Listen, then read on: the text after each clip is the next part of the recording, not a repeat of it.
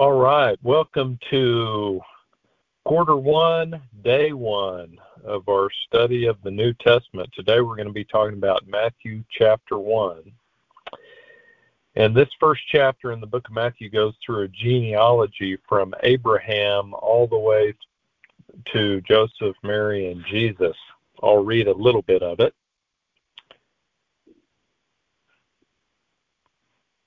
All right, just one second. Taking me a second here.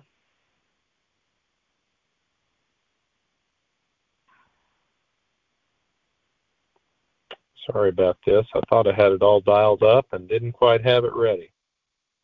Okay, this is the genealogy of Jesus, the Messiah, son of David, the son of Abraham. Abraham was the father of Isaac, Isaac the father of Jacob, Jacob the father of Judah and his brothers, Judah the father of Perez and Zerah, whose mother was Tamar, Perez the father of Hezron, Hezron the father of Ram. So it goes all the way down like that, um, all the way through uh, to Joseph, who married, uh, you know, who was with Mary and and uh, Jesus. So the Jewish people were familiar with the history in the Old Testament and the stories of the prophecies. So it was important for Matthew, a disciple and contemporary of Jesus, to link Jesus back to David.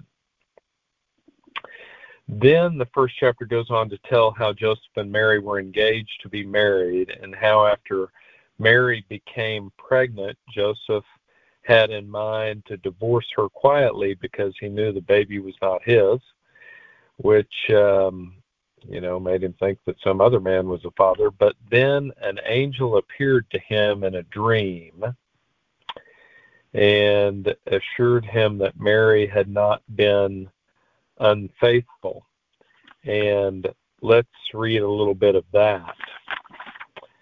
Um,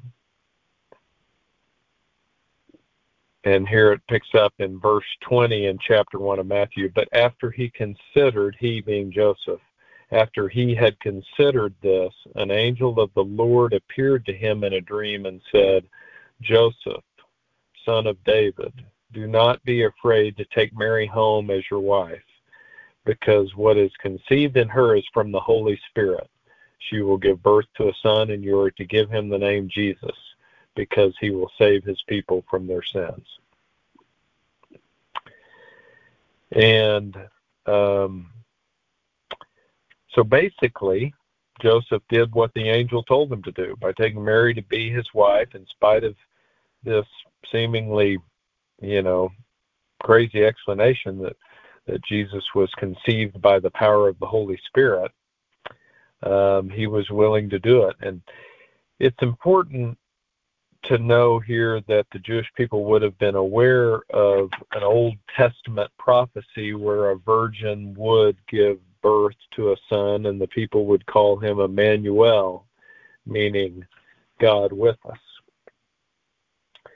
Um, so I would certainly recommend that you read the rest of chapter one to get the details of everything going on. But as I read through it, it it certainly struck me how outlandish of a story it would have been for Joseph to hear um, to hear that explanation from the angel in his dream. I have to think it would just be um, well, I would have no idea what it would be like to to have an angel speaking to you in a dream, but it would sure make you wonder a little bit. But he trusted that dream and honored the command given to him by the angel.